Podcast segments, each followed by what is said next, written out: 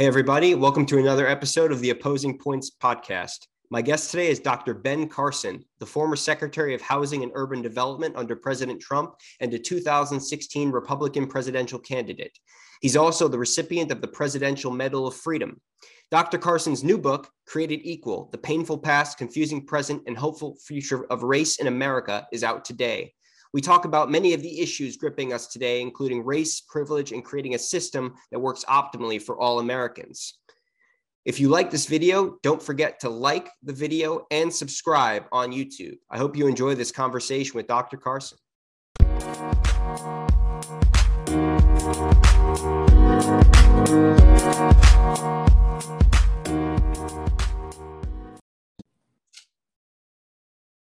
Dr. Ben Carson, uh, your book, Created Equal The Painful Past, Confusing Present, and Hopeful Future of Race in America, is out today.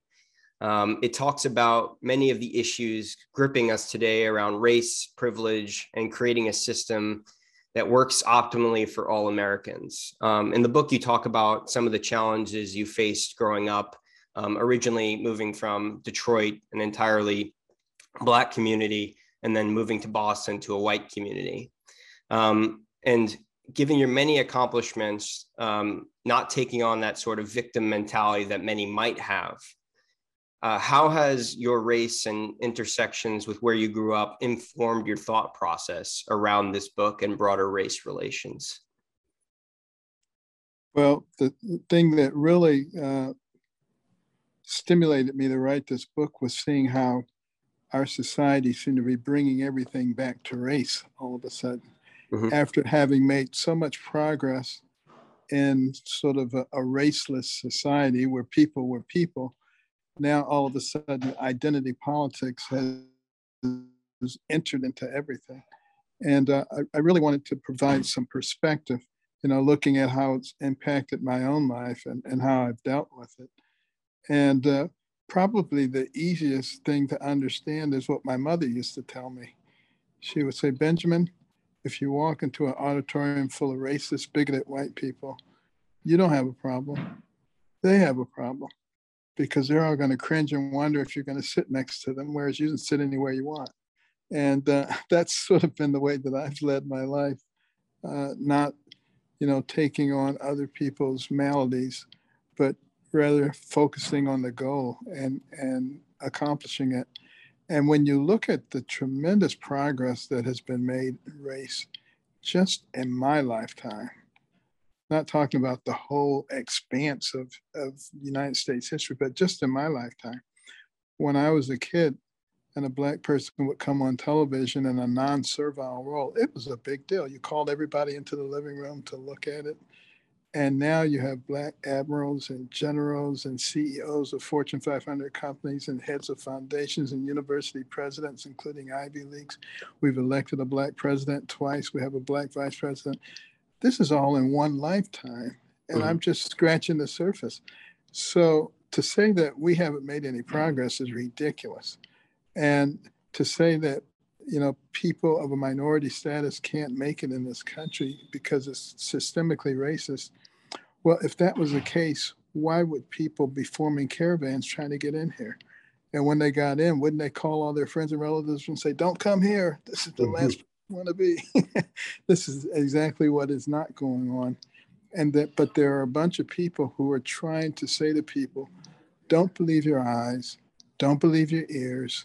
Don't believe your heart just listen to us. We'll tell you what's really going on. And I and I I want people to sort of wake up and recognize that we, the American people, are not each other's enemies. We should not be manipulated into thinking we are. Uh, have we had some things historically uh, that have been unsavory? Of course we have, as has every society that's inhabited by human beings, because human beings are inherently imperfect.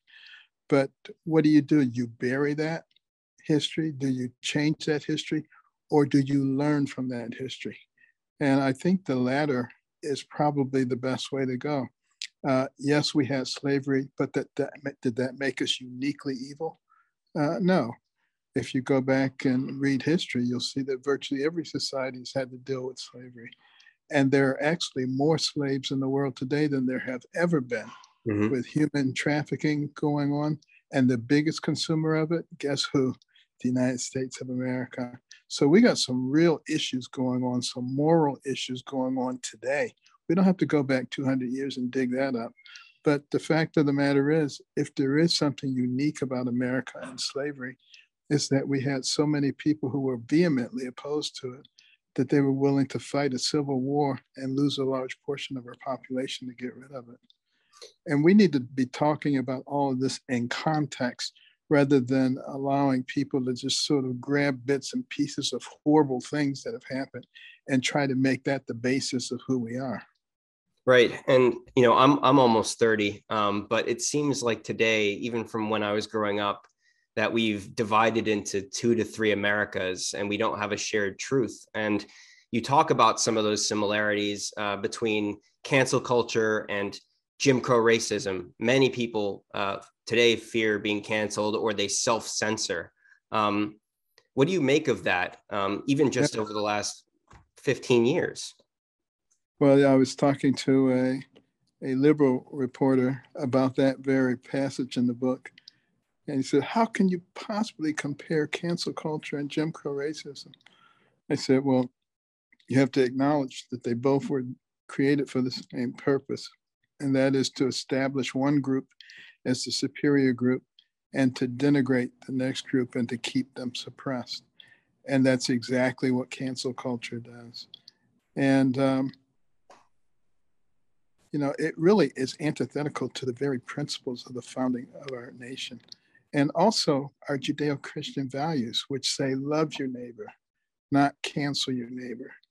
Uh, there's no good place that that leads to. It creates hatred and resentment, as does, you know, teaching children, you know, that the most important determinant of what happens to you is your skin color and that you can judge people based on that you know that's why we have these sophisticated brains if you look at an animal brain versus a human brain animal has a much better developed midbrain midbrains are for reacting and animals react very strongly and very quickly mm-hmm. people on the other hand have these big frontal lobes which are for rational thought processing we can take information from the past integrate it with information from the present, project it into the future, plan, strategize, analyze. And that's what Dr. Martin Luther King was talking about when he said he longs for the day when people are judged by the content of their character using those big frontal lobes versus the color of their skin, utilizing the midbrain like an animal. Mm-hmm. And you also say that uh, education is the great equalizer, which I think many would agree with. And you talk about how uh, education has been kind of uh, poisoned with critical race theory, um, white guilt, black victimhood. I'm curious to get your thoughts on the current education fights going on. A lot of states have been banning uh, CRT, and there's a lot more focus on it.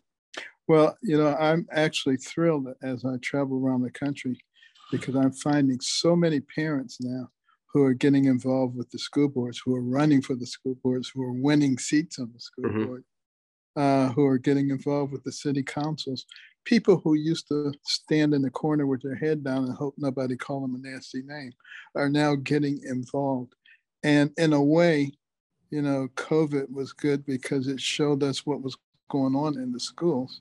And uh, it, we may have just slipped right into socialism without anybody knowing what happened to us. Mm-hmm. But uh, so it's good and it's always darkest before the dawn. And I know a lot of people are very discouraged about a lot of things that are going on right now. But remember, this is America. We're Americans. We're not like anybody else in the world. We're not going to lay down and let our rights be taken away from us like sheep. It's just not going to happen. Mm-hmm. And uh, you you served uh, as the director of uh, housing and urban development, um, and many people see housing as one of those issues of systemic racism. So I found it pretty interesting that you know you grew up um, poor and you find yourself in this in this position uh, during the Trump administration. I'm curious of like how you see uh, the role of government in terms of remedying um, these situations, and also if there's anything that you saw uh, at at HUD that changed your vision or the way you see things? Uh, well, the government can be very good if it keeps itself in perspective. Uh, you know, some of the best programs like, uh, you know, uh, Envision Centers, where we had 13 federal agencies working with state agencies, local agencies, faith-based organizations, nonprofits, all under the same roof in communities so that you can integrate those services. And what an amazing uh, thing can happen. You know, that mother who never finished uh, high school, has three little kids, can come to the Envision Center, find out how to get childcare, how to get her GED, how to get advanced training so she can become self-sufficient, teach that to her children. That's how you break those cycles of poverty. Poverty. And then the opportunity zones, you know, public-private partnerships, uh, and the government incentivize businesses to put money into places that are economically neglected. And uh, it was anticipated that the program would attract $100 billion over 10 years. Well, in the first two years, it attracted $75 billion mm. just two years before COVID hit. And, you know, those are the kinds of things that actually do work when the government recognizes how it fits in, doesn't go in, try to control everything. And, uh, you know, if our, if our freedoms are to be preserved in this country, it's going to be done by we, the people. It's not going to be done by the government. The government does what governments do. They grow, they infiltrate, they dominate. Mm-hmm. They're not bad, but that's what they do. It's just like a lion. The lion kills gazelles and eat them not because they're bad animal, because they're lion. And our founding fathers understood that, and that's why they gave us the Constitution that they gave us to control the government and maintain a country that is of, by, and for the people. And the media is pushing some of this division as well. Um, so how can people combat that and come together and and heal the country, given how you know where it seems how divided we are? Well, you know the the media is interested in making money and being popular. they don't uh, really think, you know, past that. If they did, they would realize that the first thing that communist and socialist governments do is completely control the media. So, you know, they're sowing the seeds of their own demise without even thinking that far ahead. Um, one of you know you'll notice that I wrote a whole chapter in the book about the media and the role of the media and how they can be extraordinarily helpful and how they were during the civil rights movement, but uh, how they can also be very destructive. They're the only the press is the only business protected by the United States Constitution. The reason for that is because they were supposed to disseminate unbiased information to the people so that the people would have a basis upon which to determine what their will was because the country was going to be run by the will of the people. But when the press puts their thumb on the scale, it completely distorts the system as it was designed. And you wind up with situations like we have now. Yes, and uh, I want to be conscious of your time, so maybe we can we can probably end with this. But where do we go from here um, as a country? Is one question, and also I'm interested to see if okay, you, well, you are interested in uh, continuing your uh, your life in public service, and or if you have any other plans. Well, where do we go from here? We, the people, have to make a decision. Are we going to build our future? On our past shortcomings and just continue to rehash those? Or are we going to build our future on the tremendous success that we've had as a nation while at the same time learning from the mistakes of the past? I think that's key. And, you know, I will continue to work very hard with the American Cornerstone Institute, americancornerstone.org please go look at it and see all the things that we're doing to try to help people focus on those cornerstone pillars that help us to emerge from a nation of ragtime uh, militiamen to the most powerful nation in the world in record time. It was no accident. It was because of those principles, and we need to refocus on those. Uh, I, I, don't intend to go back into the public arena. Although I will always do whatever God instructs me to do. I hope that's not it, though. Yes. Oh, I was going to say we may need uh, your neurosurgery skills uh, up in Washington because they seem to be malfunctioning worse than ever.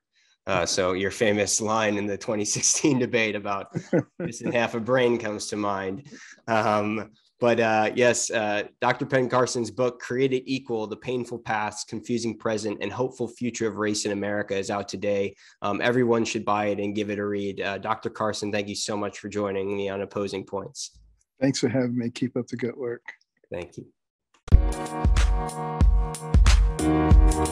We'll be right.